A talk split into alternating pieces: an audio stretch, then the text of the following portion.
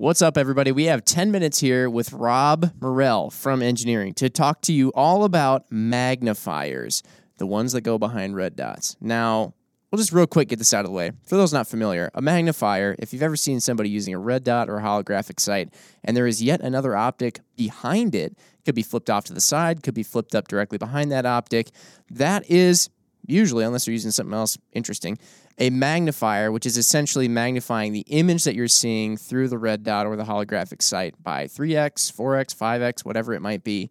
Uh, it magnifies essentially everything the reticle, the image, all that stuff. And you would use it in the case, obviously, if you need a little bit more than just what your natural eye can give you, which I guess you could call one power. And that's kind of the use of it. It's something small. It can flip to the side. You can use just the red dot. It can flip up, and then you can use the magnification. So we're going to talk all about these things. Rob, Yeah. can you explain to us just some of the engineeringness behind what these are? Isn't it kind of basically just like a prism sight on a mount, essentially? Yeah, it's it's pretty similar to that. Principal difference, I guess, between this and a prism sight is that there's no reticle in the magnifier. So, Hmm. but yeah, otherwise largely constructed similarly.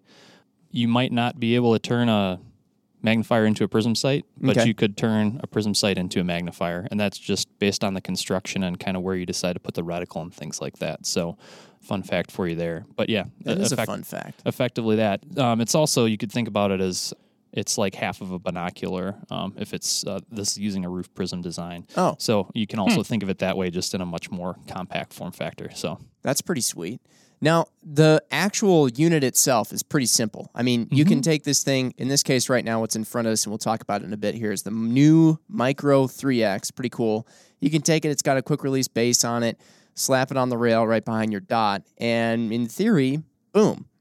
What more is there to talk about, Vortex? Yep. Uh, well, a few things that people ask sometimes is why does it actually have turrets on it if it doesn't have a reticle in it? What's, Yeah. the, what's the deal with those? What do those actually do? yeah, good question. So it's you're really kind of adjusting the optical system to be centered with whatever optic you have in front of it, whether it's a red dot or holographic sight.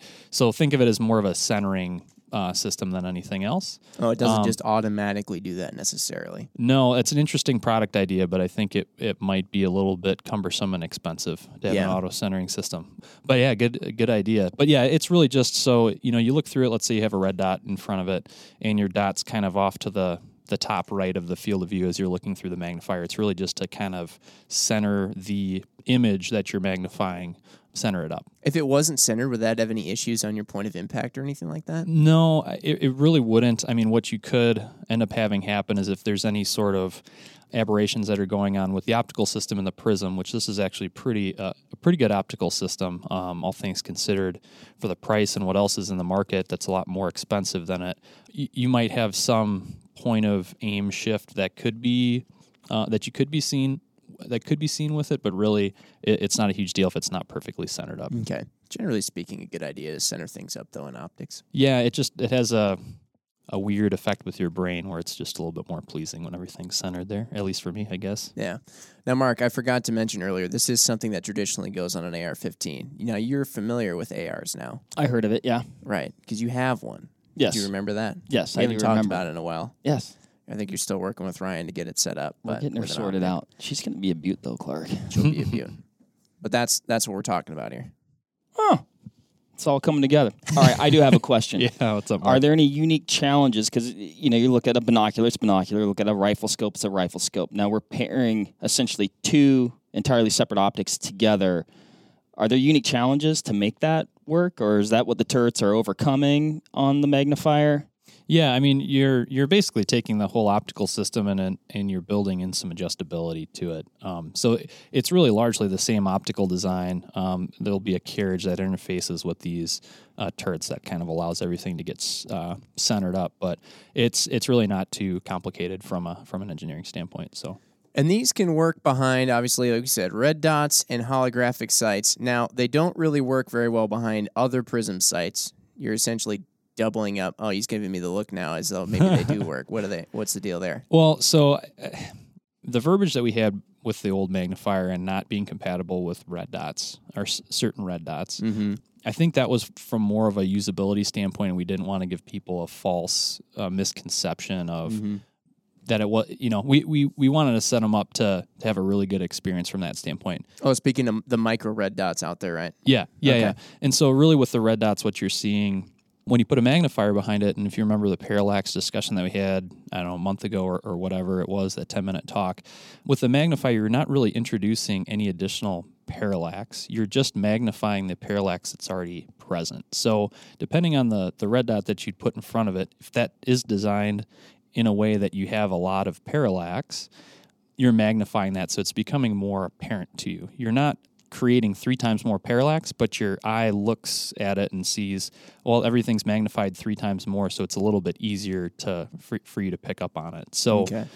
so that's kind of a I guess was kind of a misconception and and with some of the optical designs maybe that we had in the past there was a touch more but anyways so you're really not introducing anything new you're just magnifying what's there Right. and as that relates to prism sight we say that these aren't compatible with prism sights we have an interesting setup down in product development right now where we've got a Spitfire AR and then this behind it hmm. and I haven't had a chance to go out and shoot it yet but it's kind of a cool setup in that you've got a really crisp etched reticle in the Spitfire AR, and it appears to just kind of magnify everything just like it would with a with a red dot. I But the only problem would be that you'd have to set your Spitfire AR forward on the rail. So then if you flip this out of the way to just use the one power, it's far enough forward. You're not in the eye relief for it anymore. And so I thought that too. I was like, this po- can't possibly work, and it does. It's super weird, and I don't have a great way of explaining it right now, which is why we haven't uh, marketed it as such or said that it's compatible. But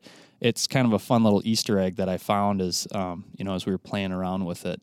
That's and interesting. um, yeah, because you would think, well, with the Spitfire AR having a fixed eye relief, this has to be in the in the sweet spot for it, but it's not quite quite the case. Yeah. I have some ideas, but I don't want to get into it in case they're not true, and I don't want to you know be putting misinformation out there. so Fair.